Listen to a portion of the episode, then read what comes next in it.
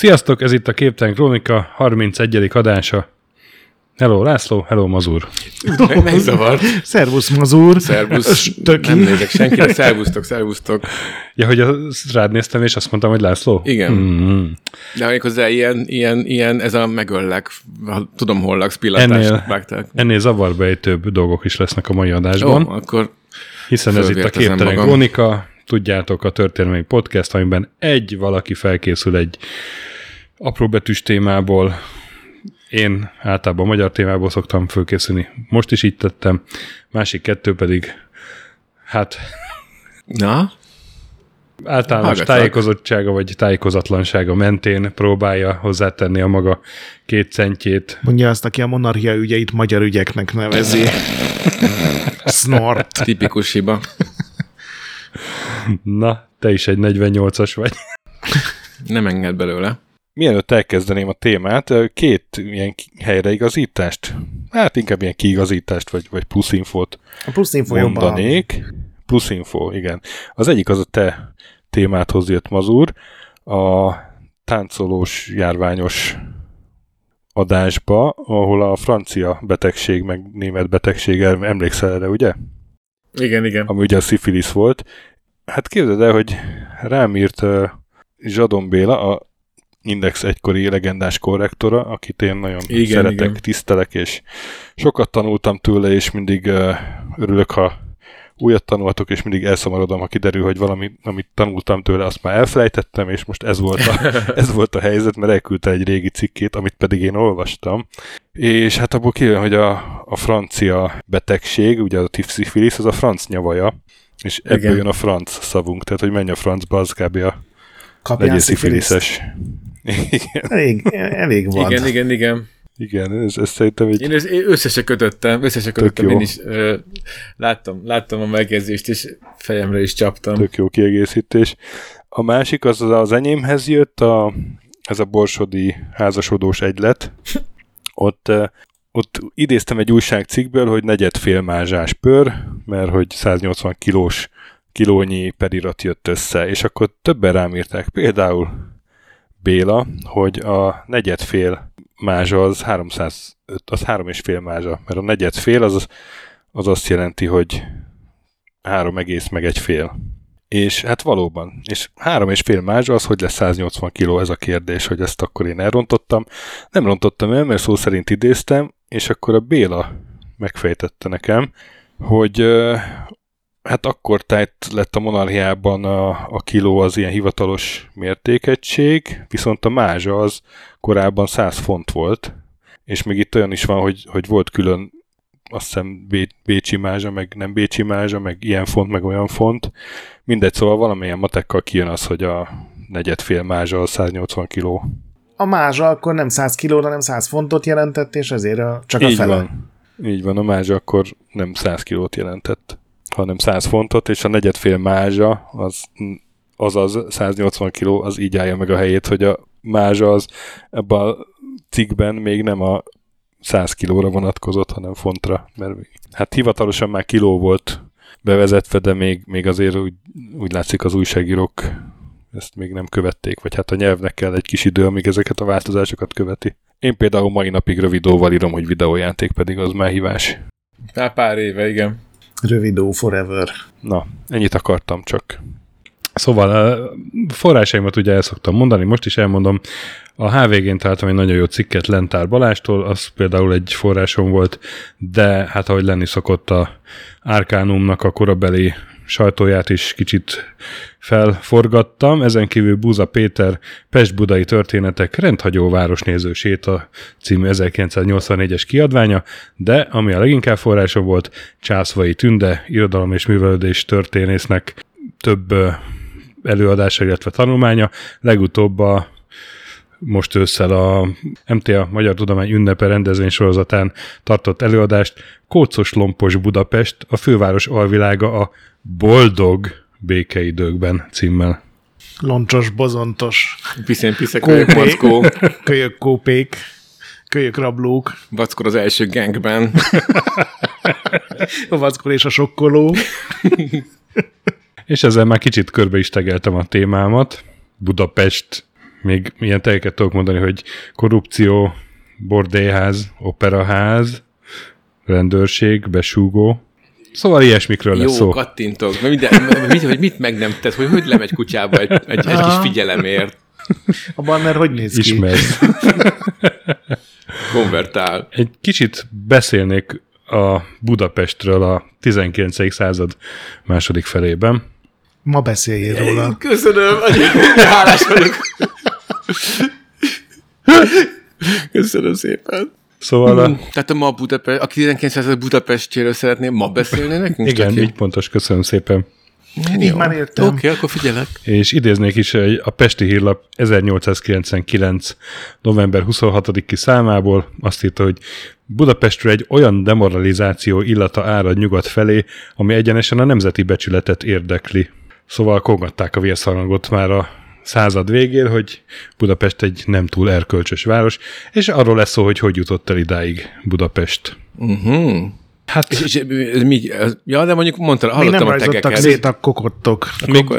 Még nem mondtam el, hogy mi valójában a témában. Igen, de hogy azt akarom kérdezni, hogy most ez a bűnözés, vagy hogy a morál, ezt hogy értetted, hogy az erkölcsök. Ez mind összefügg. Igen, utána felidéztem, hogy itt a tegek azok minden irányba húztak.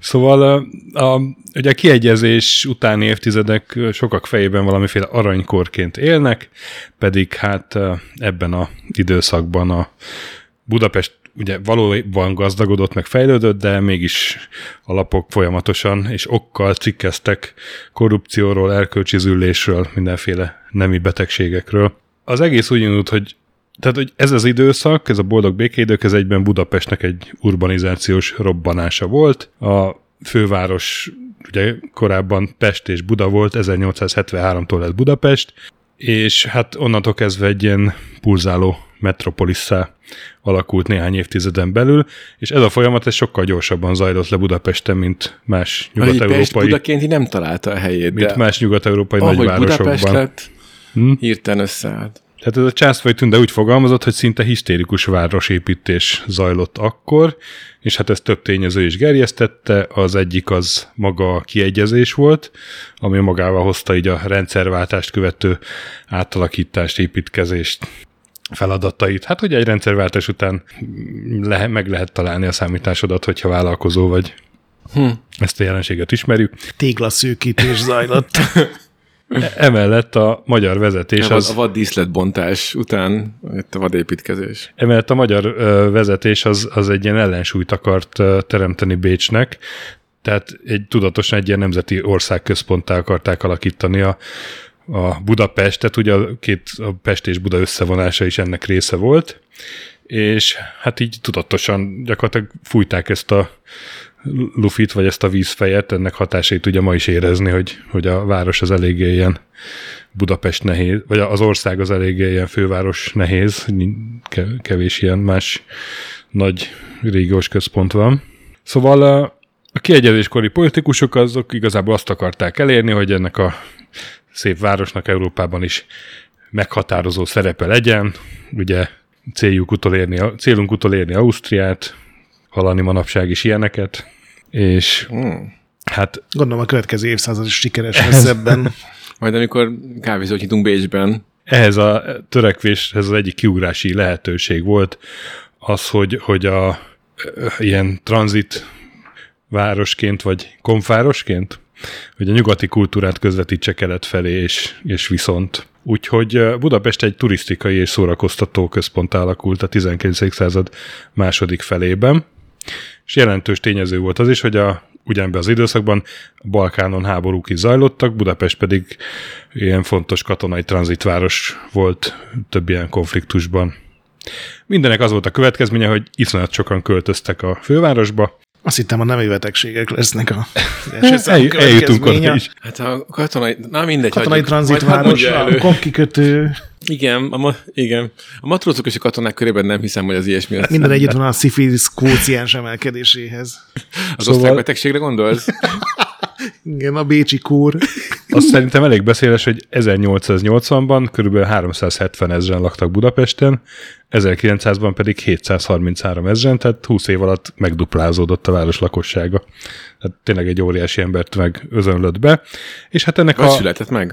Hogy? Vagy született meg, igen, és de hát ez a városnak a duzzasztása már egy-két évtizeddel korábban megkezdődött, és ennek a beköltöző nagy tömegnek nagy hányada az lehetőséget kereső fiatal férfi volt, vagy fiatal nő. Szóval nem meglepő, hogy gyorsan terjedt a prostitúció, és hát ez hozzájárult ez a korabeli... Ja, hogy a lehetőséget keresőt, azt így értetted. És ez hozzájárult a korabeli Budapest, mint buliváros koncepció is. Ó, szóval, azt hittem, ez egy új dolog, és a Kossuth udvart kell hibáztatni érte. Szóval ez volt az a időszak, amikor itt sorra nyíltak éjszakai lokálok, mulatók, és hát ezek ugye vonzották a prostituáltakat is, meg egyáltalán az alvilágot, például a lánykereskedőket. Ugye 1899-ben betiltották a kiegés célú kocsma használatot, ezt jól tudjuk. Ez most a eddig vezető út. Hogy miért szól. Kellett betiltani. És hát, mint mondtam, a sajtó az ezt így végig... Szörnyűködte? Cikkezte, szörnyűködte, viccelődött vele, ugye Borszem Jankó, és hogy az erélyes főkapitányi rendelet. Hogy az erélyes főkapitányi rendelet, így van. A lapok azok, tehát már ugye a 1880-as, 90-es években, amikor már lehetett látni, hogy ennek azért nagyon nincs jó vége, akkor nagyon határozottan kikeltek a erkölcsi piszkolódás ellen, és többen szorgalmazták, hogy közibe kell suhantani a tömérdek nuditásnak. Délegyházi strandon, gondolom, ilyetől szétrebbentek. De aztán közibe suhintani. Kelet-németek. A nuditás is szép. Igen. Szóval Budapest nem csak metropolisszá vált, hanem egy feslett, korrupt várossá is, és ebben nagy része volt annak, hogy a rendőrség az nem vette fel hatékonyan a harcot a prostitúcióval, meg úgy általában az alvilággal. Eleve nagyon alacsony volt a rendőrség rétszáma egy időben, vagy azokban az évtizedekben. Kiegyezés előtti évtizedekben sokáig 20-nál kevesebb rendőr tartott rendet Budapesten. Oh. És ez az állomány később 30 emberre nőtt, és csak a századfordulóra érte el a 100-as létszámot, miközben akkor már több száz mulató működött a fővárosban. Akkor nevezték az első századost. Szóval, hogy kevés rendőr volt, de hát emellett még az is probléma volt, hogy full korrupt volt az egész budapesti rendőrség, kezdve a budapesti rendőrfőkapitánytól. 20 embert nem olyan nehéz lefizetni. Igen, azért mondom, azért nem akartak akkor annyira bővíteni, mert... Nem kell többfelé vágni a szajrét. Szóval full korrupt volt mindenki, kezdve a budapesti rendőrfőkapitánya, Tajsz Elekkel, és róla lesz szó. Tajsz Elek? Tajsz Elek, hagyok időt, igen. Tajsz Elek. Mondd ki a szóvicceket. Nem. Ki mondjam én? Van egy kis listád? Hát, hogy a Magnum. A tajszámát tajszólásban mondta. Fú, ez sokkal szarabb, hogy gondolta. Nem érünk rá, úgyhogy meg kettő mondatonként. És tajszolt a hírnevet. Én teljesen tomszelekre gondoltam. Továbbá csórézom a csárod, tajszikám. Oké. Na, most már jobb, nem? Jó. Leveheted a boldot ezekről a mondatokról. És kiodja a nyakkendőjét most már. Igen. Most már kettes megvan, mehetünk tovább. Szóval tajszelek valójában a témám. Ez csak így tajszolok, nem? Így pontos. Felvezetés volt. Született 1920. április 20-án Pesten. Született 1820. április 20-án Pesten. Na, szerencsére a vacslog nem engedi a tényárnyalást. Már majdnem 21-e volt, de mindegy, ezt már hagyjuk. Gömör vármegyéből Pestre költözött vagyonos család gyereke volt. Ez a család ez ilyen diszkereskedésből is élt amúgy, de az apja az Tajsz András lapszerkesztő és jogász volt, egy iskolázott ember, aki egyébként az MTA levelező tagja volt, és ő fordította magyarra először Walter Scott Ivanhoe című regényét, ha az megvan. Igen, az Ivanhoe, amit kiskoromban, amikor már elbírtam olvasni bizonyos betűket, és így az Ivánt azt értettem, de hogy ez a Hoe, hogy ez így sehogy sem állt össze. Hogy... Ivanhoe's before bros. Az Iván. Iván habában. Szóval a tajszülők azok... Tajszék? Tajszék. Mr. és Mrs. Tice. Nagyon büszk. Szóval, hogy ők megtettek mindent, hogy... megtettek mindent, hogy a kicsi Tice-ra tettek. A kis Elek jó módban cseperedjen, és kitanítatták. Azt, hogy jó módon cseperedjen, akkor megtették azt, hogy ők jó módon éljenek. A Pesti Egyetem jogi karára is beiratták. Ja? És hát a 1840-es években, tehát amikor kb. 20 éves volt, akkor Pozsonyi Országgyűlésben már ilyen ellenzékiként ott a karzaton hőbörgött. És ő mit dolgozik? Hőbörgök. Én már akkor hőbörögtem. Nagyjából ugyanekkor ismerkedett meg a reformkor egyik legszebb prostituáltjának tartott Grünfeld Terézzel, akit... Volt ilyen toplista? Hát így egy népszerű hölgy volt. Őt később Bluff Trézi csúfnéven emlegették. Miért? És a 50-es, 60-as évek pesti éjszaka életének egyik leghíresebb madámja volt akkor. És miért Luftrézi volt? Ezt nem tudom, hogy ez valami különleges képességére utal, mármint, hogy sokáig visszatartotta a levegőt a víz alatt. Te mire gondolsz? Itt semmire. Tényleg büdös az elmém. Tehát utcai hallgatlak. Phrasing. Lufthansa-ról hallottam már, de gondolom ő volt a kevésbé sikeres rokon. Szóval, hogy ők így összemelegettek, és még egy olyan, nem csengenek egybe a források, de az egyik azt írta, hogy egy rövid időre még fel is hagyott a prostitúcióval Tice kedvéért. Igen, akkor volt az, amikor dolgozni járt, és akkor volt is erről egy vers, hogy nappal lett indult a józan kokott. De most látok? Nem? Nem baj. És talán ezen ponton érdemes elmondanom, amit a Császfai Tünde is mondott az előadásában, hogy nagyon kevés ilyen elsődleges forrás maradt fel Tice-ekről, mert ő egy ponton, amikor már rendőrfőkapitány volt... Ezek a forrásokat eltüntette. Pontosan. Pontosan, keményen tett azért, hogy mindent eltüntessen, ami róla így feljegyzés volt. Ez a jó rendőrkapitányokra jellemző, hogy a múltat eltüntetik. Nem dobáltuk a Tice Ghetosról. Szóval, hogy ezért... Tice Ghetos. Milyen neve? Tice Ghetos, igen.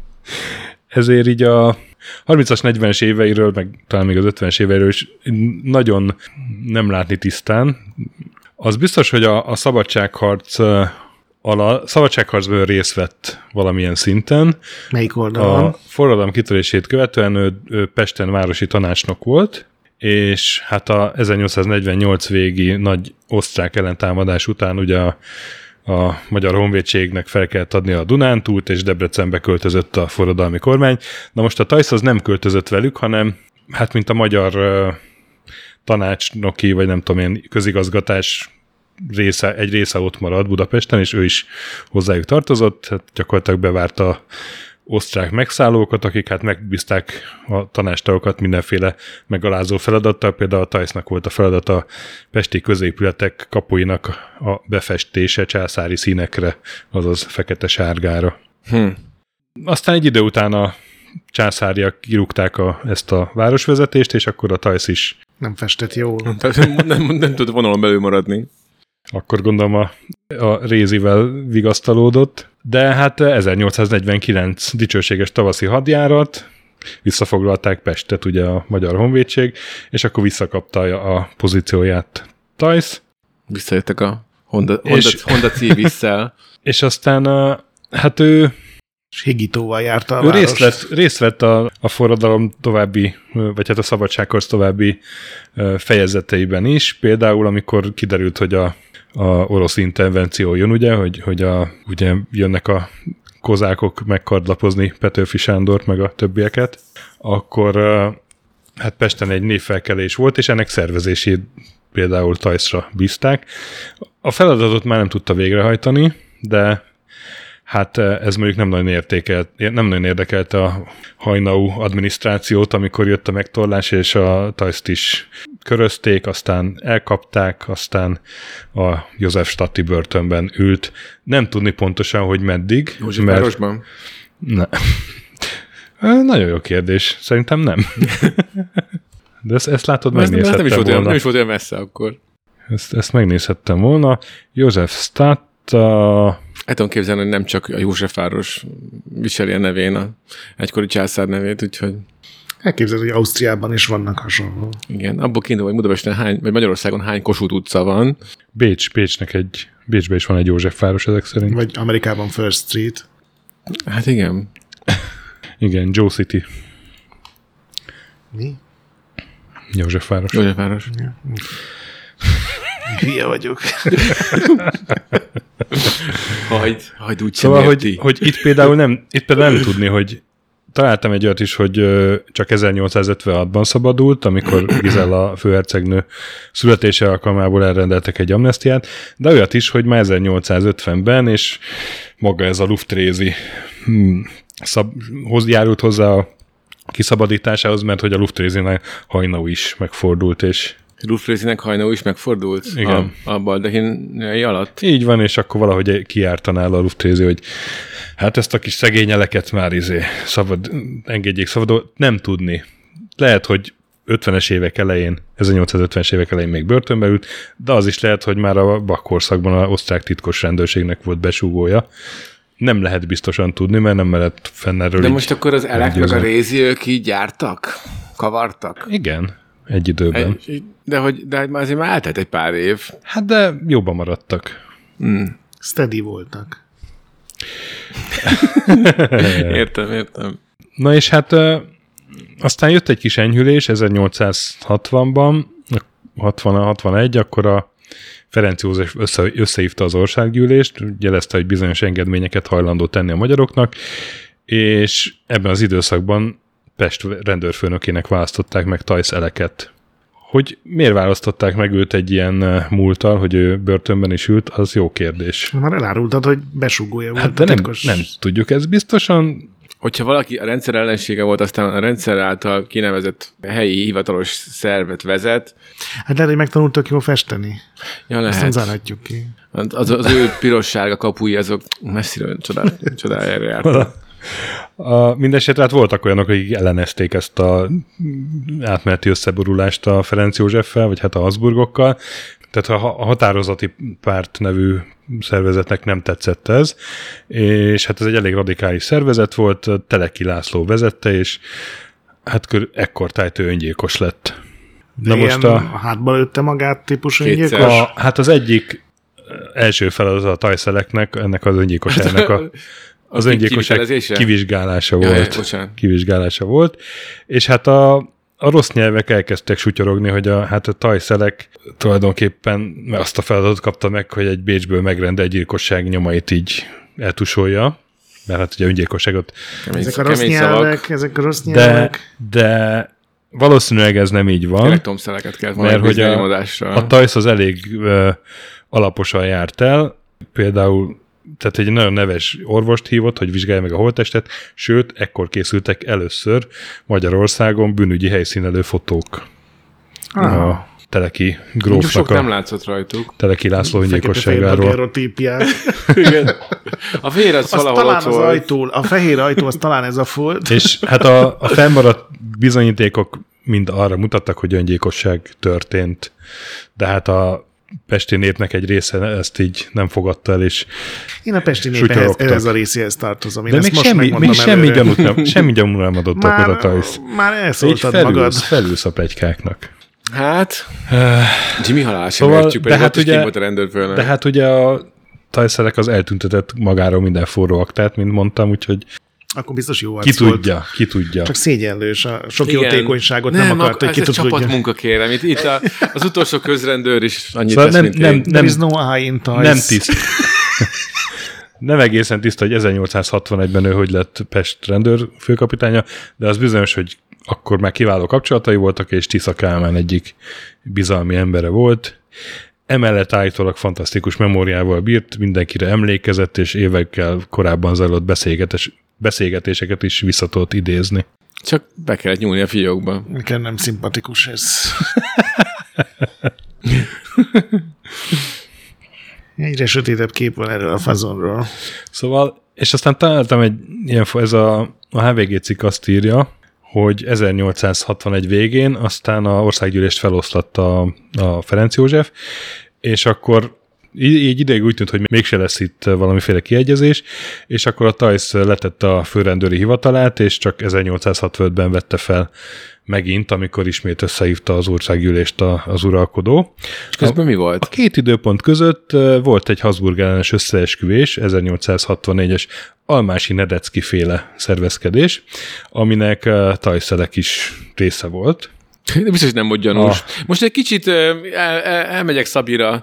És, az összeesküvők a független Magyarország helyreállítását akarták elérni, de... És hogy ez elcsatlakozott a Tajszelek? Igen, és hát az egész társaság lebukott. Szegények. A Tajsz volt a legjobban meglepve, mi? Uh-huh. És hát például... Srácok, bocs, itt hagytam az ajtót. Sokan Tajszelekben vélték felfedezni az ügyáróját. Például Kossuth Lajos is azt gondolta, hogy Tajszelek árult el az egészet. Hát az ki? Az nem százas. Na, most... Jó, nem, kár belétek. Na most az osztrák-magyar monarchia 1918-ban ugye összeomlott, első világháború után, és akkor kutathatóvá váltak. Vagy virágként szétnyílt.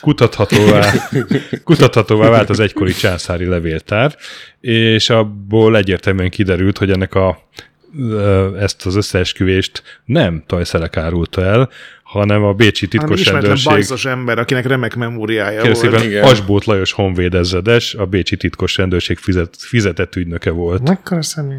Nem Tajszelek volt. Hát így azért én azt mondom, gyerekek, hogy látták együtt egy szobában Asbóthot és Tajszeleket egyszerre? Elbuktatok ezen. És Asbóth kizárólag abban az 5 évben létezik a feljegyzés, amikor Taj szépen Szabin volt. Én nem bírom ezt, hogy így a érdekes szegény... Érdekes volna, gömöri tájszólással beszélt mindig. Szegény jeleket így folyton meggyanúsítgatjátok, úgyhogy egy kis szünetet teszek itt most a sztoriban, hogy elmesélje. Hogy addig elgondolkodunk. A Najevelt, az első pesti erotikus mulató születését, ami ekkoriban történt.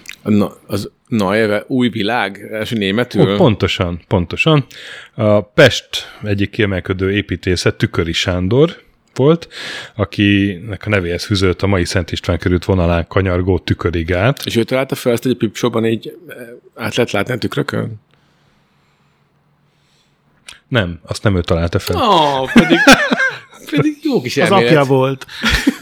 Ő így építészként járta a világot, volt Bécsben, volt Párizsban, és látta, hogy hát ott rengeteg pénzt költenek a urak a ilyen éjszakai mulatokban, ami ehhez hasonló nem nagyon van Pesten, vagy csak ilyen sokkal csoffattabbak, és kitalálta, hogy az első ilyen igazi ilyen nyugat-európai éjszakai lokát ő megnyitja. Ennyit az építészeti álmokról. Tulajdonképpen ezt ő meg is tette. Ez egy ilyen lokálpatrióta volt akkor. Ez a mai Víg Színház területén volt. Úgyhogy tulajdonképpen nem rossz helyen, ha most így a mostani Budapestre gondolsz, de akkoriban az a környék elég rossz hírű környék volt. 1861-re elkészült ez a mulató, korabeli leírások szerint nagy sárga üveges verandája volt, római oszlopcsarnokos terem, és 500 fő befogadását tette lehetővé. Ez egy kuplaránynál egy kicsit más jelent szerintem ez a paraméter, de... De ez nem kuplára, ez egy mulató. Oké, értem. Mulató. A cicaköröm a levegőben. És nem nyúlhatsz a lányokhoz. Igen. Ja, tehát a lányok nem fogadtak be? A tánckar az egy szál állarcban ropta. Kurva, és az hol volt rajtuk?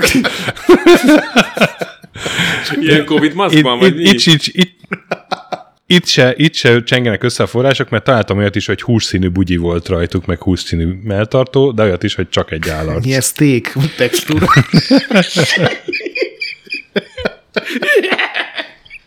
De hogy ilyen normális... Hússzínű bugyi, fúj! Nem rossz banda név, de akkor függetlenül ez engedje meg, hogy fúj. Hússzínű bugyi, Jézus Mária. Ilyen normálisabb ruhadarab. Jó Kobe, mint a csóró újságíró, a lekácsol sorban az erkében. ezt vélelmezte. Lejtette.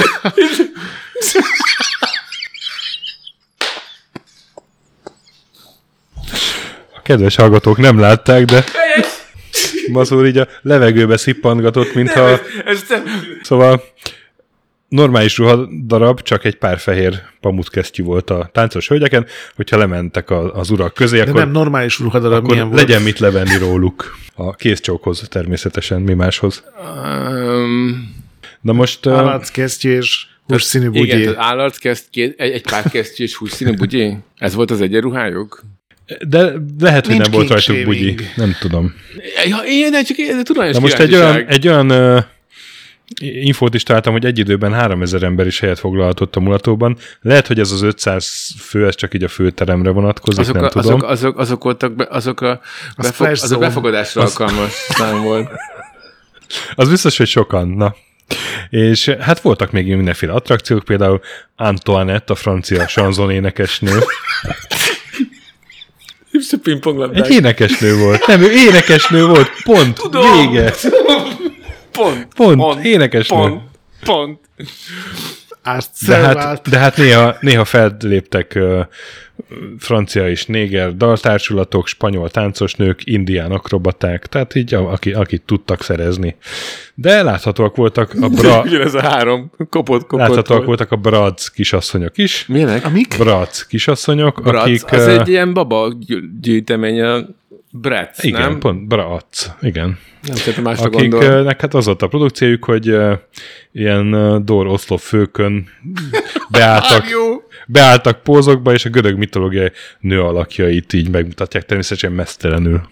És akkor lehetett köpőcsövezni őket? Vagy ennyi volt a... Nem, az más, az a bucsúban volt, vagy mi a vásárban, és akkor belestek a vízzel teli... Nem. Mondanom se kell, hogy hát... hamar felkapottá vált ez a mulató, és például... Pedig a Dórosz keves mennyivel helyhez adta volna inkább magát a korintoszi. Igen, és felépett a Dorz. Na. Fú, igen, ez nem volt jó. Ez nem volt jón. Korintosz. Erről próbáltam. Ja. Minden. Na jó, ez most... Na jó, most... Igazából a nézők nevében rád nézve kérek elnézést ezért az adásért. Most egy picit túltoltuk, azért kicsit vagyunk vissza. Kérek, ne túltol. Ne túltol. Micsoda? Semmi. Kérek, ne tol túl. Jó. Szóval, hogy már mindenféle potentátok is megjelentek ott. Egy alkalommal például... Bevették a potentát nevelőt, és... De jaj, hogy most mondtam, hogy ne csináljuk. Meg? Igen, igaz. Szóval egy alkalommal például Andrássy Gyula gróf is, az akkori miniszterelnök. És felismerte a zenekar, és elkezdték az Andrássy indulót játszani, és mondta, hogy nem ács! A miniszterelnök állítólag rezzenéstelen arccal fogadta a köszöntéseket. Szóval... Mármint, hogy nem zavarta, hogy itt látják? Hát vagy úgy csinált, mintha. Mintha nem zavarná. De hát tényleg a miniszterek megfordultak, meg hát egy idő után már Bécsből is jöttek vendégek, és nagy elégedettséggel tértek vissza aztán Bécsbe. Nagy elégedettséggel? Igen. Na most Milyen jó, még Bécsben sem ültek dóroszlopokon. Igen. Tehát, hogy ez a Tüköry alapította ezt a mulatót, de nem ő vezette, nem ő volt a manáger, hanem egy Linzer Antal nevű ember, és ennek a Linzer Antalnak volt egy felesége, Reich Fanni, aki állítólag Pest egyik legszebb asszonya volt, és ő volt azok közül, aki nem volt kokott? Ő volt a pénztárosnő, kasszírosnő, ha úgy tetszik. Ő nem volt megfáradt. Miért a legszebb nőt rakták ki kasszírni? Hát mert az már eleve egy ilyen pozitív élmény, hogy ja, értem. Tehát egy szép nőnek szívesebben adod oda a pénzedet, nem? Gondolom, hát jó, de egy szép nő hússzínű bugyiban. De ez nem olyan nő volt. Meg nem is látszott, mert kasszánál ült. Így van. Lehet, hogy 20 színű bugyi volt rajta. Erre nem szól a fáma. Ez 1861-től működött ez a mulató, és 1867-ben, a kiegyezés évében Kábjakó volt a csúcson, és hát ekkor vetett szemet a Reich Fánira, erre a bizonyos kasszírosnőre, Thajsz Elek. Aha! Ezért volt a nagy pihenő, hogy fölépítettük a settinget, ahol betörhet a... Hát igen, és hát... Hajnau Bérence. Hát ugye a városnak akkor volt, megint rendőrfőkapitánya volt, és gyakorlatilag megszöktette a Reich Fánit, tehát a Linzer Antalnak a feleségét, és... Ő szerette volna, hogy megszöktessék? Erről szól a fáma? Ez az emberrablás idézőjelben? Tulajdonképpen nem. Hát imponált neki, hogy itt ez a nagyhatalmú, és akkor már jó, elég jó nagyhatalmú és jó módú, hát családjából kifolyólag is, de amúgy hát akkor már a rendőrfőkapitányság miatt is ember, és besúgó pénz gyakorlatilag igen, ott hagyta a férjét. Hát csak a korruptság az jól fizet a ilyen magas pozikban. Na hát most régen. Igen. Hát ez egy ilyen elég kínos botrány lett ebből. A Linzer berágott a tajszra? Hát a Linzer az elég berágott, levelet írt a főkapitánynak. Új. Tisztelt főkapitány úr! True aztán elment a főkapitányságra, és ott neki áll törni, zúzni. Mire hát jó, a tajszerek lefogadta, a rendőrorvosokkal elmebetegnek nyilvánította, és a nemrég megnyílt Lipót mezői tébolydába bezáratta. Ott tisztelt a Bruce Wayne-nek a faterben. Ahol hát 3 nap múlva váratlanul elhalálozott tisztázatlan körülmények között. Hát ez nagyon vigyázzatok, gyerekek. Hát ez, hogy a Najaveltből kiesett 2 ilyen kulcsfigura, egyrészt a pénztárosnő, másrészt maga a menedzser, az nem sokáig heverte kívánmulató, 1870-ben csődbe ment és bezárt. Ez mondjuk nekem furcsa. De a Ray Fáni az tajszelek mellett megtalálta a boldogságot, ha ez vigasztal benneteket. És a számítását. Hát, de és Luftrézi-nek már ekkor búcsút mondtunk örökre. Hát Luftrézi az akkor már... Kihozta a sítről, és utána... Nem, a Luftrézi... Megköltözött vidékre? A Luftrézi az akkor már elég idős volt, és madám volt, és volt kuplerája. Úgy érted? Szórakozó helye? Nem, ezt nem úgy értem most. De mindjárt jutunk oda is. De még azt elmondom, hogy ez egy elég nagy botrány volt azért, hogy a város rendőrfőkapitánya... Megszökteti a kuplerájból a pénztárosnál, és a férjét pedig... Megöleti hát, egy izében, ja, elmondó intézetben. Ja. Miért hát, volt ebből botrány? Cikkeztek erről is. Ezek a hiének, ezek a újságírók. Mindenre ráugranak, mindenre fújnak. Ja. És hát főleg, hogy volt a Linzer Antalnak egy húga, aki hát a Szentkirályi Móric, pesti polgármesternek volt a szeretője. Úgyhogy... el tudta érni, hogy kirobbanjon a botrány, és Tajszeleket egy időre felfüggesztették a pozíciójából, és akkor egy ideig úgy tűnt, hogy Tajszelek karrierjének vége, de tulajdonképpen az ellenkezője történt, mert ugye a Linzer Antal az meghalt, a Szentkirályi polgármester egy idő után lemondott, annak nem néztem utána, hogy miért, de az anyag, hogy visszahelyezték a... Lófejet talált az ágyban. Visszahelyezték a pozíciójába a Tajszeleket, és... 1968-ban, tehát a történtek után egy évvel... Mikor? 1868-ban, bocsánat. Történtek után egy évvel fáklyás zenés felvonulással tért vissza a városba, Reis Fáni oldalán. És az mind a 20 rendőr kísérletében. Na most 1867 nyarán az történt még, hogy akkor ugye kiegyezés volt, és Pest-Budán magyar királlyá koronázták Ferenc Józsefet. Ezt az eseményt Tajszelek biztosította, és ott volt egy csoport, egy ellenzéki csoport, hogy meg akarta zavarni ezt az egész koronázást, és ezt elkapta a Tajszelek, és szétzavarta őket, amiért a Ferenc József nagyon hálás volt, és nem kizárt, hogy ezért is kedvezett neki az uralkodó, vagy hogy az biztos, hogy egy ideig az uralkodónál elég jó renoméja volt a Tajszeleknek. Uh-huh. Szóval ott tartunk, hogy 1868, hát aztán akkor ott jó, hát megint volt valami gyanús gyilkosság, most nem tudom ezt elmondjam, mert... Ennyi elég. Nem érdekel minket az újságírók moskolódása, ez egy becsületes embernek. A szabadságharcnak az egyik volt hősét, ami hát ilyen, aki ilyen összeesküvő volt, azt eltűnt, aztán kihúzták a holttestét tökölni a Dunából, és hát össze volt kötözve a keze, meg ilyenek, szóval... Ez egy korabeli öngyilkossági módszerű. Előfordul, hát a tajszelek és a nyomozói nem tudták kinyomozni, hogy mi történt. De hát a Tajszelek az ekkoriban már az elég szoros kapcsolatokat ápolt az alvilággal. Mindennapos... Úgy érted, hogy kergette őket, és már féltek az arcától. Majdnem utolérte őket, annyira közel volt hozzá. Ez lett volna a dolga. Lehet, hogy így be akart épülni, ki tudja, de hát, hogy ő a Najaveltben is így mindennapos vendég volt, de aztán később a többi hasonló... Ez az álhatatos munka, hogy kutatja az alvilág. Többi hasonló mulatóban. Például a Zrínyiben, a Két Pisztolyban, a Vörösökörben, a Griffben, csak hogy még néhányat mondjak. Ezek ilyen rossz hírű helyek voltak. Hogy amikor lebontották egyik-másikat így évtizedekkel később, akkor ugye pincékből elásott hullák kerültek elő. Tehát a könyves kelemennét. A vörös körben. Szóval, hogy az alvilággal elég... És nem tudta, a munkások nem tudta, mit kezdeni az ökörbe szorult kézzel. Elég jó kapcsolatai voltak, és hát amikor 1873-ban Budapestből és Budából Budapest lett, akkor az egész Budapestnek ő lett a nyilvánvalóan a rendőrfőkapitánya. És az 1870-es években, hát nehéz ezt máshogy mondani, a budapesti, illetve előtte még pest-budai prostitúciónak gyakorlatilag keresztapája volt maga a rendőrfőkapitány, vagy a vezetője. Hát ez nagy ugrás, eddig nagyon védted. Innentől már nehéz, mert tényleg beszállt a fővárosi prostitúcióval, illetve hát a hivatalos verzió szerint részt vett a szabályozásában. Mert, na, ez már mennyire jobban hangzik. Mert hoztak egy rendeletet 1870-ben, hogy minden kénőnek, aki bordélyban kíván lépni és türelmi bárcát kér, a főkapitánynál kell jelentkeznie, ennek engedélyezése kizárólag a főkapitány joga.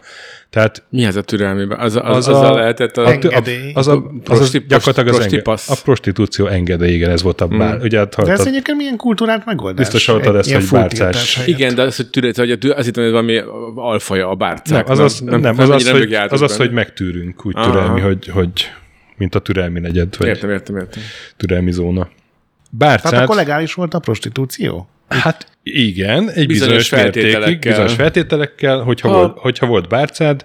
És akkor közt a főkapitánynál, személyes castingnál ő eldöntötte, hogy a főkapitány állíthatott ki, vagyis minden hivatásos kénőt ismert a városban, ez azt jelenti. Ez egy ilyen striciség, with extra steps, nekem ez úgy tűnik, mert kicsit adja magát a dolog, hogy ők szépen letárgyalták négyszer, vagy meg voltak a feltételeinek, hogy megkapják ezt az engedélyt, ami valamiféle visszaosztást sejtett.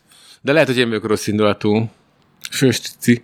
Na most aztán találtam még egy ilyet, hogy az ipari űzéséhez szükséges bárcát, ugye a rendőrség állította ki, és felügyelték az egészségügyi szűréseket, de leggyakrabban mégiscsak inkább szórakoztak a szebbnél szebb nőszemélyekkel, panaszkodtak is az akkori bordély tulajdonosok, hogy a rendőrök a legszebb lányokat előre elviszik. Szóval ott valószínűleg ez egy ilyen munkajutásként kaptak oda bérletet? Benefit volt, igen. Oh. A package része, hát hogy mondjam. De rossz lenne, hogyha hirtelen történne valami a bordélyházával, uram.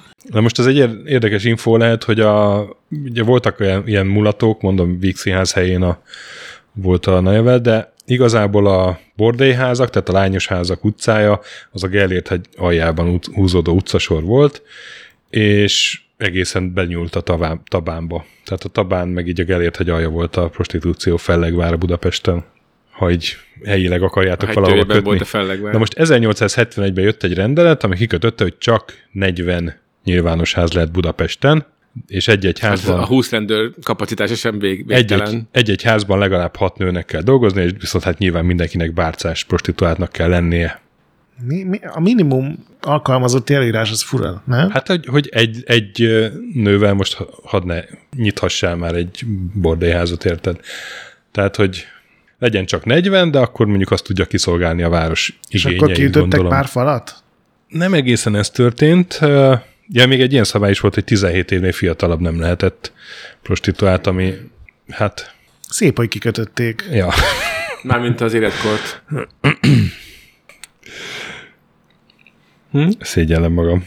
De hát nem volt olyan jó életük nyilván a prostituáltaknak, hogy mennyi marad a bevételből náluk, azt például a rendőrkapitány határozta meg, hogy mekkora ányadot kell adni lakhatásra, ágyhasználatra, takarításra, mosásra, étkezésre, és hetente 2-3 alkalommal rövid időkre hagyhatták el a bordélyházat. Ó, ez elég. Mondom, ez kerülgethetjük a forrókását, de ez ő volt a főstrici. Akkor még mondok számokat, hogy bordélyházak engedélye, amilyen 1000 és 3000 forint körül volt, egy éjjeli tánc éjjeli mulatói az ilyen 1000 forint körül volt. Ez egy éves díj? Egy női személyzetű kávéházé 500 forint körül volt. Ez ilyen egyszeri szerintem. De ez milyen díj? Ez a engedély. Jaj, véletlenül fölnyúladjon. Engedély. Aha. Azt nem tudom, hogy lehet, hogy évente kellett ezt megváltani, de mellé tenném, hogy a tajszereknek az éves fizetése 2400 forint volt. Hát, amit bevallott. Nem, hát ennyi volt hivatalosan, ennyit kapott a várostól. Hát jaj. Plusz a besúgói, a vesztegetések, a lopott pénz. Szóval, hogy van még egy pár dőlt a lóvé, és hát itt azért még, tehát aki benne volt a rendszerben, az meg tudta szedni magát. Például elképesztő ez a történelem. Heti kétszeri orvosi vizsgát volt előírva, 25 krajcár volt egy vizitdíj, na most az első kerületben például 60 kénő volt bejelentve, a heti kétszeri vizsgálat 25 krajcár, az évente 3120 forint bevételt jelentett a vizsgáló orvosnak. És mondom, hogy 2400 volt egy rendőrfőkapitányi éves fizetés, szóval aki bekerült ebbe a bizniszbe valamilyen módon, az valószínűleg jól járt, és hát akkor érdekében is állt, hogy ez a rendszer vagy bevételi forrás fennmaradjon. Jó, de egyébként ettől függetlenül ez egy teljesen, most ha levesszük a korrupciós, meg hogy nem mehetnek ki, tehát ez a rabszolgaszerűség, hogy ez azért viszonylag egy kulturált megoldás, ez a heti két orvosi vizsgálat, meg... Hát ez elég nagy része az egésznek, amit úgy elegánsan levettél, mert... Jó, persze, de hát... Igen, de... Hát azért... Most mondom azt, hogy de. Tehát, hogy igen, meghozták ezt a 40 kuplerályos szabályt, de pár évvel később Ráth Károly főpolgármesternek már egy olyan képviselő indítvánnyal kellett foglalkozni, amelyik a 143 darab illegálisan működő kuplerály felszámolását követelte. Mert hogy a tajszelek meg a Rejkfáni ebben vastagon benne volt. Egyes olvasatok szerint ő volt az, aki így ezt az egészet, tehát hogy unszolta a tajszeleket, hogy hát apjuk, csináljunk ebből pénzt, de nekem a tajszelek azért nem olyan ember, nem olyan karakternek tűnik, akit így nagyon kellett volna unszolni. Tehát az a lényeg, hogy feketén kiadtak engedélyeket bordélyoknak, vagy hát nem engedélyeket, hanem hogy védelmi pénzt szedtek gyakorlatilag. Illegális bordélyt. Így van. Rendőrök. Sőt, állítólag rendőrségi kinevezéseket is lehetett vásárolni. De hát azt mondod, 30 tőlük. Rendőr van. Igen, és megint csak azt tudom mondani, hogy nincsenek megfelelő források. Azért mondtam azt, hogy állítólag, mert ezt egy forrásba találtam. Szóval 40 nyilvános ház volt, vagy lehetett, de a századfordulóra 400 fölé nőtt a kuplerályok száma, és a titkos prostitúció is mindennapos volt.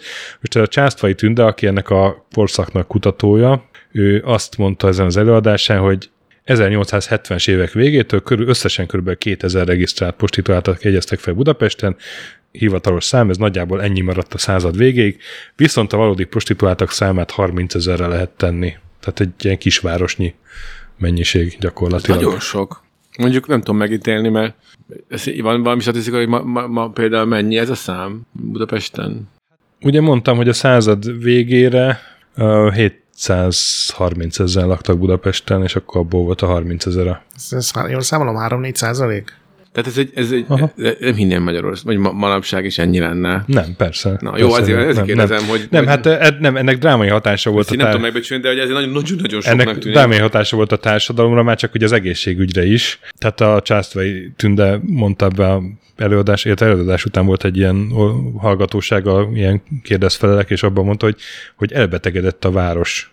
A századforduló táján csak Budapesten évi 20 000 halált okozott csak a szifilisz. Szinte csak a szifilisz. Budapest tehát, a Szodoma és Gomorrea volt. Igen. És azt mondja, hogy ha más nemi betegségeket is figyelembe veszünk, azt lehet mondani, hogy századfordulóra minden 10. ember nemi beteg volt Budapesten.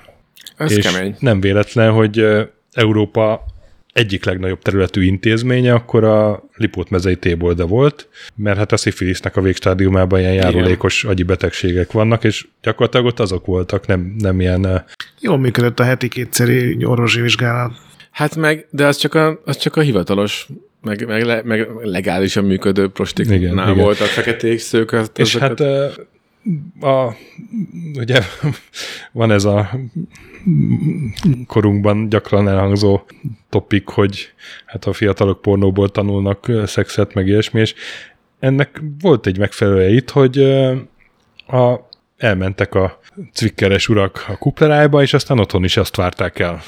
A Petőfi Sándor özvegyét, az konkrétan leírta ezt, hogy a második férje az azt követelte tőle, amiket a bordélyházakban látott. Kánkant. Szóval ennek volt hatása. Dóroszlopon ülés. Nem mondom, anyjuk, menjél fel, és... A szporintoszi. Gyere le a Korintosziról, és menjél fel a Dónosztopra. Volt hatása a morálra, volt hatása az egészségügyre, és hát mondom se kell, hogy a közbiztonságra is, mert egyre rosszabb lett a közbiztonság. Hát a Tajszelek az viszont élte a világát. Gazdagodott 1873-tól 1885-ig Budapest Főváros Törvényhatósági Bizottságának is tagja volt. 81-től az Országos Magyar Vadászati Védegylet igazgatóságában is részt vett. Mindenféle szabadkőműves páholyoknak tagja volt. Szóval úgy. Hát tehetség elnyeri jutalmát szerencsére. Mindig happy end van egy képtelen. A hatalomnak pedig azért állt érdekében őt ott tartani, mert nagyon hevesen részt vett a tüntetések leverésében. Például 1870-es évek elején a párizsi kommun mellett voltak ilyen munkásmozgalmi tüntetések, azt aztán erélyesen leverte, akárcsak a Tisza-eszlári vérvádat követő Budapesten kitört antiszemita lázongást. Ő egyébként egy ilyen elég nagy darab ember volt, és szeretett személyesen is részt venni az akciókban, mint Fritz Teufel, mint a régi szép időkben. Tehát oda ment a gumibottal, és szétverte, akit tudott. Hát nem mondom, hogy most jobban megkedveltem volna ezzel a kis részlettel. Hát... mindeközben ugye voltak hagyományosabb bűntények is, például a 1881. januárjában nagy visszhangja volt a Postkiszli ügynek, ami egy postarablás volt gyakorlatilag. Fővárosi főposta udvaráról eltűnt 4 pénzes láda, összesen 240 000 forint. Tehát sok. Ugye 2400 forint volt az éves fizetése a Tajszeleknek. Hat tippeljék, nem sikerült megtalálni az előfizetőket, de Tajszelek több luxus autót vett a hetekkel később. Nem sikerült megtalálni, igen, és fél évvel később megint volt egy ilyen 30 000-es rablás, azt se sikerült megtalálni. Egyébként 1890-es években felgöngyölítették az ügyet, és egy Csombor Imre, meg egy Supisics József nevű bűnöző volt az, akik ezt ellopták, tehát nem a Tajszelek volt, de a lényeg, hogy az utódai ki tudták ezt deríteni, a Tajszelek meg nem nagyon mozgatta. Túl közel magát, volt hozzá időben. Azt mondják, hogy a nyomok akkor a legnehezebben követhetők, ha frissek. Egyébként a Borszemi Ankóban ekkortájt már volt egy a főváros lelki ismerete? Nem, a fővárosi rendőr figurája, Mihaszna András, aki visszatérő karakterként ez egy elmélkedett a közbiztonságra, és például a Postkiszli ügy környékén abban a lapszámban a Mihaszna Andrásnak írt neki, mint régiótevőjének levelet Amerikából a Postkiszli ügy elkövetője, nyoma nincs Ugribáld. Ugribáld.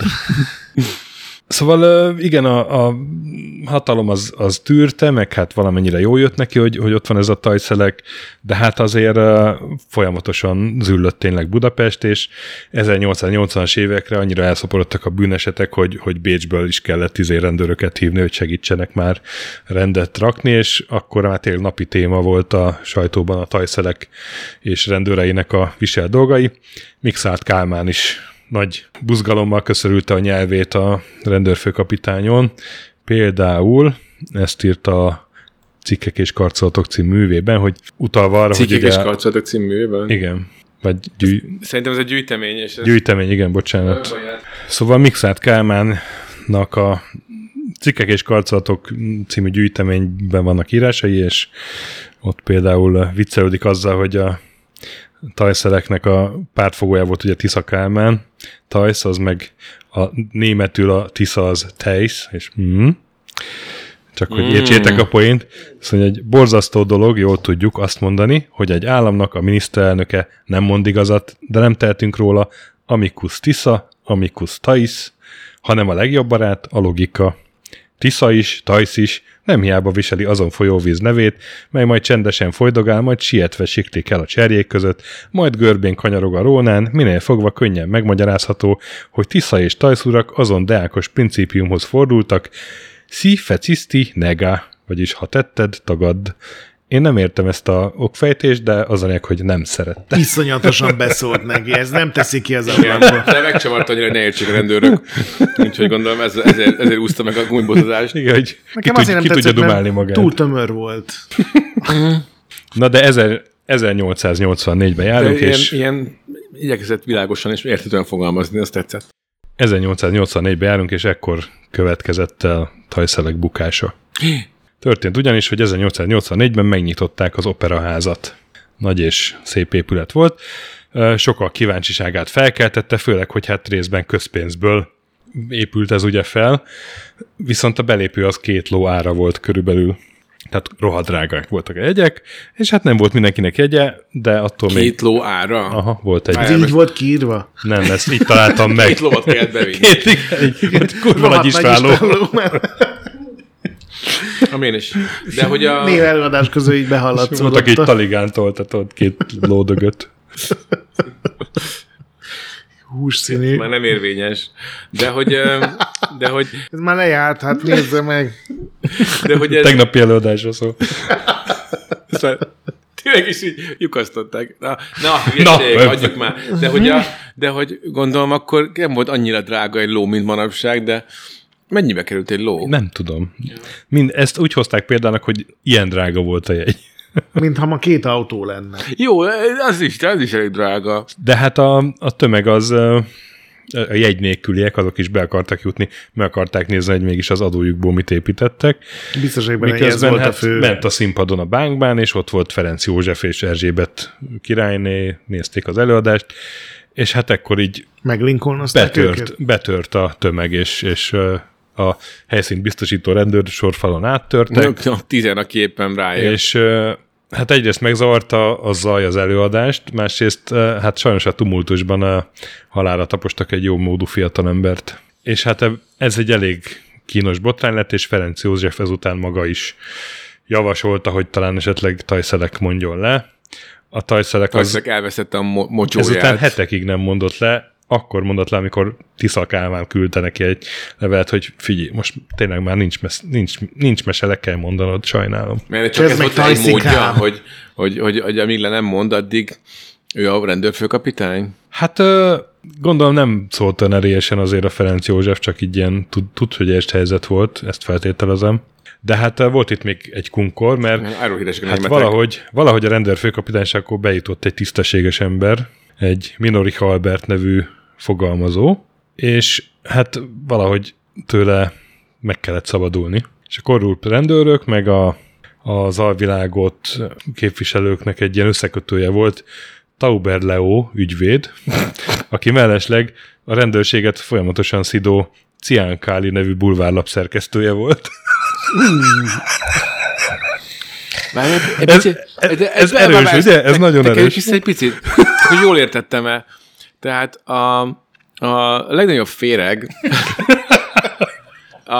amellett, hogy ügyvédként az alvilági kapcsolatokat tartotta fenn a rendőrséggel, mellette még a rendőrséget szidalmazó ilyen... Hát a Ciánkálit. Szennylap, a Ciánkálinak volt a... szerkesztője. Szennylap. Hát de hogy és ezáltal ilyen gondoltak, hogy akkor legyen nagyon-nagyon az elégedetlenség, úgyhogy hadd írják meg, légy csak egy újság, ahol fikázzák a rendőrséget, de azért csináljuk ezt inkább a mi emberünkkel. Én úgy képzelem el őt, mint a Danny DeVito a Szigorúan Bizalmasba. Aki a Hush nevű magazinnak volt ugye a szerkesztője, de azért a rendőrökkel is, meg a bűnözőkkel is. Az így remélem senki nem fog felakasztani terv. Hát aztán csúnya vége lett a Danny DeVito-nak.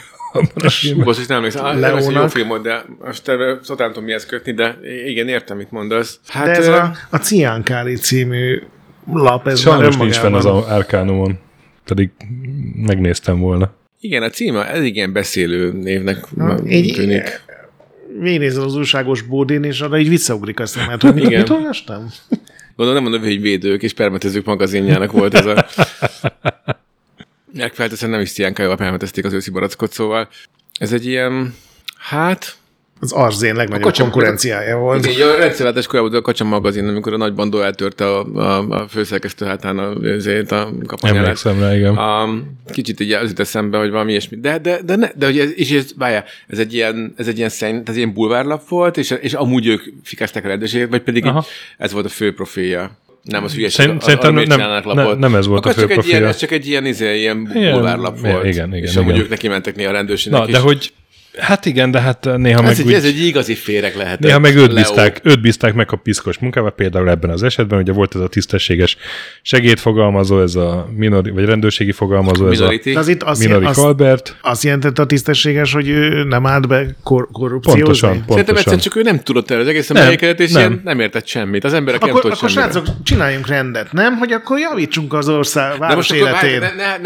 Olvasd ezt a mai memót, de hogy mi nem elkapjuk őket. Most nem volt. Főnök, megtaláltam, itt van az ajtaja előtt. Figyelj, nem volt hajlandó korrupciós ügyekben részt venni, és azzal fenyegetőzött, hogy leleplezi itt, amit zajlik. Főnök, figyelj, akarja vesztegetni. Ez tényleg nem a rendőrségbe való. Nem, és hát erre az történt, hogy éppen kihallgatás előtt állt ott egy kávéház tulajdonos. A Minority Report. És megbeszélte vele ez a ügyvéd, a Tauber Leo, hogy ha bevezetik az irodába, amikor ott lesz ez a Minori Kalbert, és elkezdik kihallgatni, akkor kezdjen el kiabálni, hogy ne pofozzon, ne üssön. És így is történt, és így erre a kiabálása berontott Tauber Leo ügyvéd maga, meg hát ennek a kávéházasnak a felesége, akit előtte ugye megpújítottak, és hát ők mint két tanú így úgymond tetten érte Minorichot, tehát így hamisan tanúskodtak, hogy ez a Minori ez elkezdte ütni-verni a kihallgatás előtt levő. Ilyen bögre kávéval ilyen döbbenten állt. Na, de hát fel is függesztették az állásából ezt a fogalmazót. Minori ott azért rájött, hogy hogy itt akkor... Hát figyelj, ő erre elkészített egy beadványt, amiben leleplezte a főnökeit, és tehát olyan alaposan dokumentálta az egészet, hogy itt sorra buktak meg a tajszeleknek az emberei. Ezután, hogy ezt így felfüggesztették? Hát ezután, hogy ő ezt a beadványt megírta, és... Nem, de ugye ezt a beadványt azután írta meg, hogy őt így rohita kapták. Azután, és... De hát ő előtte már fenyegetőzött ezzel, tehát ezért távították el. Értem. És hát... Minden jónak elrontúlja ezek a lelkiismeretek. És valahogy még sikerült előkeríteni ilyen hamiskártyásokat, ilyeneket, akik tolvajokat, akik jelentkeztek tanúnak, és a rendőrökre vallottak. Tehát nyilván akkor tehát volt pár ember az alvilágban is, akinek már rohadtul benne volt a bögyébe ez a mindenkit. Keresni kellett a bűnözők között, hogy van, akinek van baja a rendőrökkel, mert akkor most lehetne. Hát nem tudom, igazából jó volt. Szóval naponta újabb és újabb rendőrtisztviselőket függesztettek fel az állásukba, és akkor az operaházi balhéval együtt már így nem maradt tajszeleknek sem maradása, és Tisza Kálmán. Jó, akkor lemondok. Érte, igen. Na és hát a Borszem Jankóban a Mihaszna András is megemlékezett erről. Csurgóra áll most már az én bajszom, mert elmegy a főkapitány Tajszom. Tudom én, hogy rönnek muszáj lönnyi, de már vers? Ilyet mégsem szép volt tönnyi. Mi? Tudom én, hogy rönnek. Nem, megismételd. Jó, oké. Ismételd már meg. Új. Csurgóra áll most már az én bajszom, mert elmegy a főkapitány Tajszom. Tudom én, hogy rönnek muszáj lönnyi, de már ilyet mégse szép volt tönnyi. Ez akkor is rímelni fog, ha világ még lesz. Farúddal verte bele a rímképletbe szavakat. A sor végek így megadták magukat. A holdacska helyén a csillagocskát azért átpasszírozta az erős. Ne bántsol, inkább összecsengünk. Igen. Jambust, most hallottam róla. Szóval tajszeleket 1885-ben nyugdíjazták. Nem magas nyugdíjat kapott. Hát 800 forint nyugdíj illette volna meg, de hát figyelemmel egyéb érdemeire megkapta a teljes fizetését, 2400 forintnyi évi nyugdíjat kapott. Remélem ez így. Alapvetően nem támogatom az erőszak semmilyen formáját, de... De vannak kivételek. Csak így nem, a nemzet érdekből. Azért defenesztratíve így megfosztottam volna a hivatalától.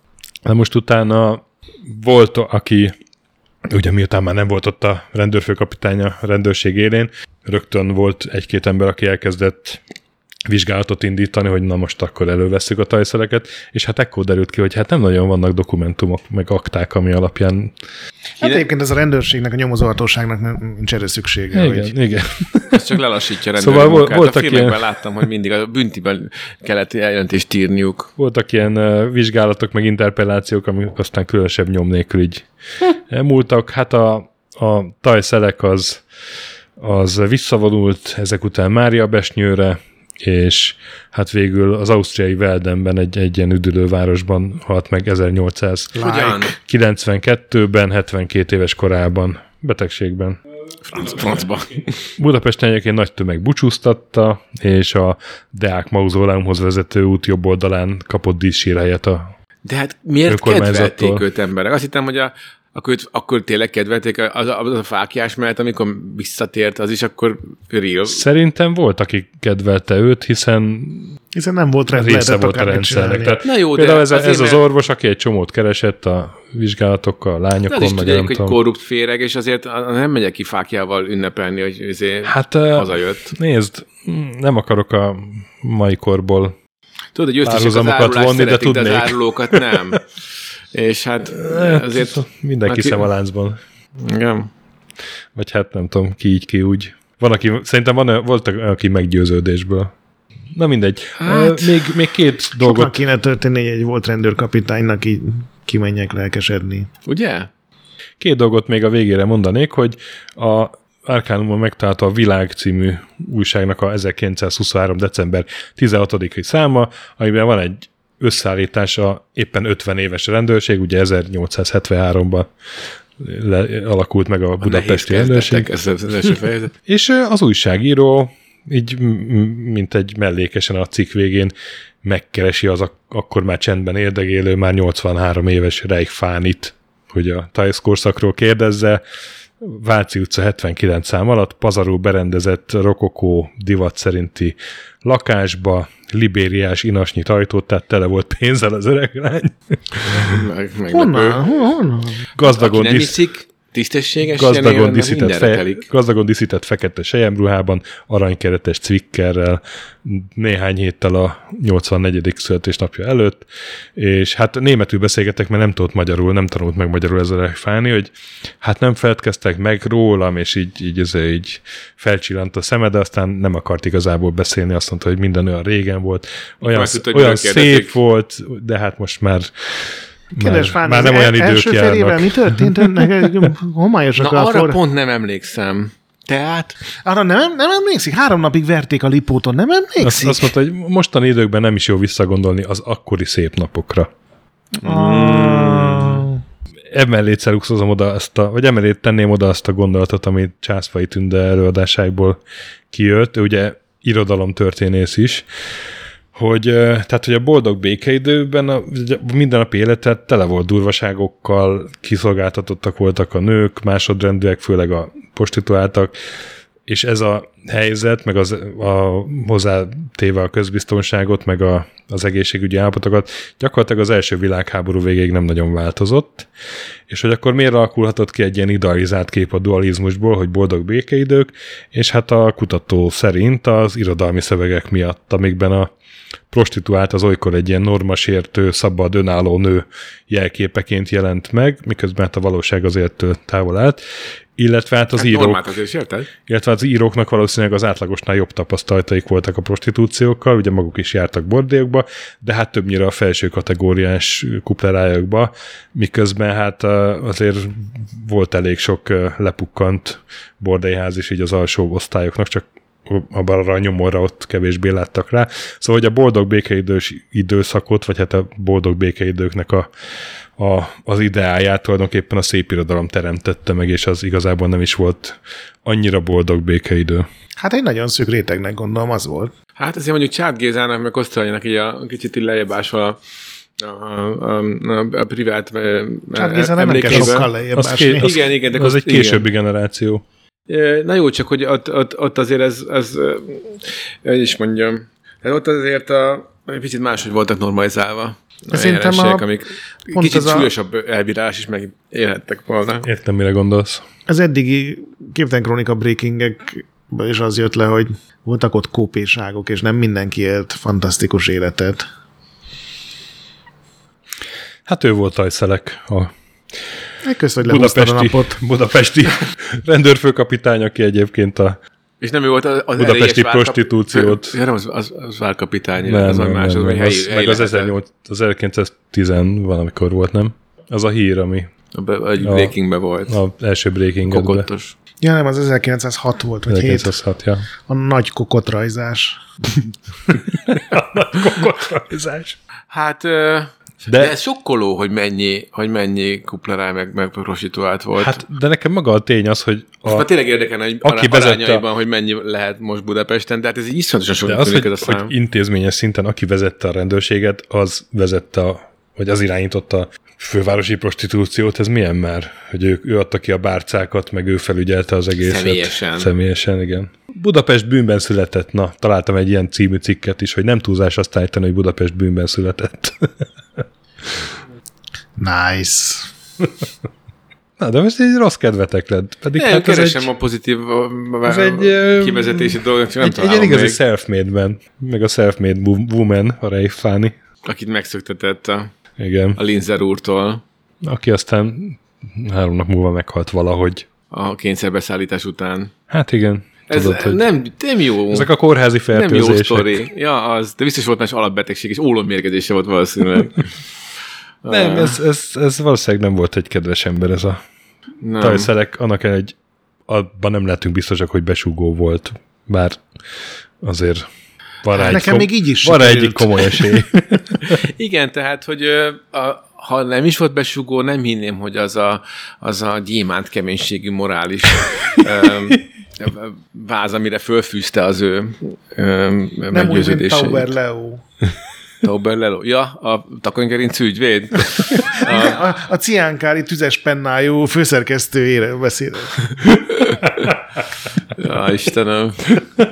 Igen, hát... Egy ilyen nagyon, van ugye a különféle irodalmi stílusokban mindig vannak ilyen-olyan vadhajtásai, és mondjuk nem gondoltam volna, hogy ilyen gótikus horror rejtő, mint zsáner létezik, de nem érzed úgy, hogy kicsit ilyen Bloodborne X rejtőjenő világa bontakozott ki? Kicsit ilyen Bram Stoker tajszelek. Lovecraftian, igen. Igen, tehát, hogy bár lehet, hogy ez csak az a feketesség, vagy ami az én fejemben élő idealizált képet most így lerántotta egy picit. Hát jó. Na, hál' Istennek ma már minden rendben van. Azt így mondom. Van ez, hogy egy budapesti rendőr, vagy ex-rendőr a szervezett bűnözéssel kapcsolatot ápolja, nem elképzelhető. Egy rendszerváltás után ilyen nincs. Így van. Egy bizonyos rendszerváltás után. Igen. Na, várd el, mert nem sokára megyünk. Hülye vagy, meg akarsz hallni? Stöki a lipó bezárt fordban, megtalálják szétvert fejjel. Igen. Kockakővel van, tudod így. Beszakúcázva a fejed. Norvéget ért a szép karrier. Igen, hát amelyik fiókban nyúljak, az szinte egy olyan utalás kívánt lenni, de erre ezeket mind kivágod, hiszen családos emberek vagyunk. Téged pedig csak úgy szeretünk. Érted, meg csak úgy simán kár lenne. Köszönj, nyest ki.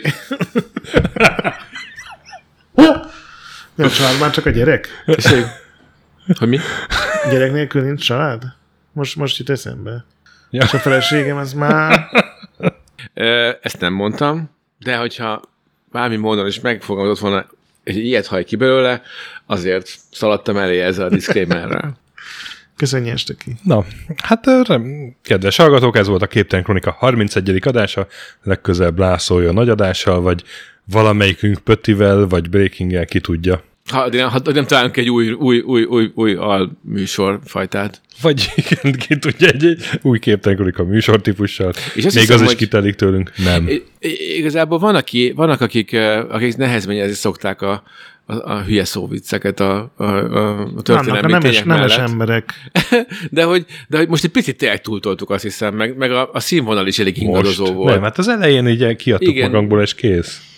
Nem, most én is szégyellem magad. Most ennek örülök, rászolgáltál. Igen, tudom, azért. Igen. Hát, szóval elnézést, bocsánat. Majd legközelebb még jobb lesz. Nem ez vitte le leginkább a hangulatot, hanem az abszolút sad end. Hát, szomorú, hogy szegény Rejf Fáni. Igen, magányosan öregedett meg. Nem tudom, melyik szomorú szárra utalsz éppen. Na. Na de, legközelebb majd a Gret biztos valami upbeat témát hoz. Abszolút. Igen, ezt láttam én is az arcán. Szóval legközelebb is maradjatok velünk, meg kövessetek minket a Discordunkon, meg a Patreon oldalunkon, meg köszönjük egyáltalán a Patreon támogatóinknak, hogy sűrűbbé válhatott a adás, és mit kell még mondani? Sziasztok! A nagy pixel gyönyörű. Sziasztok! Sziasztok!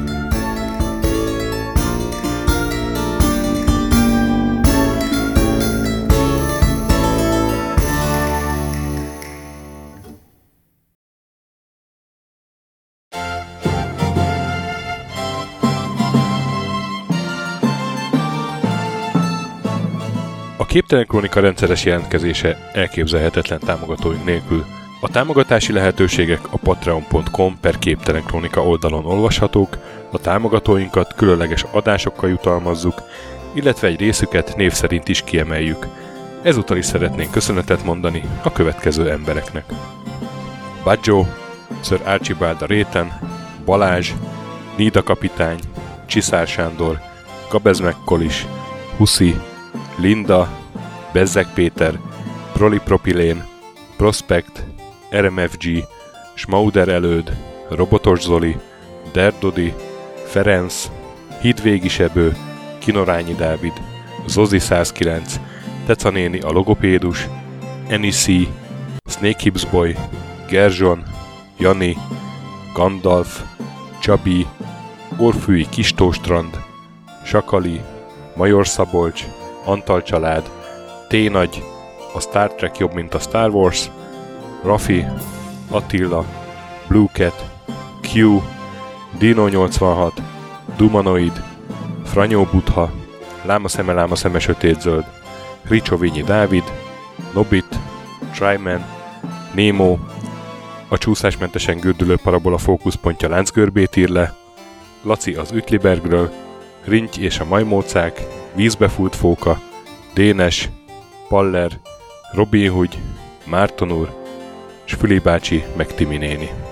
Nagyon köszönjük nekik, és mindenki másnak, aki segíti létezésünket.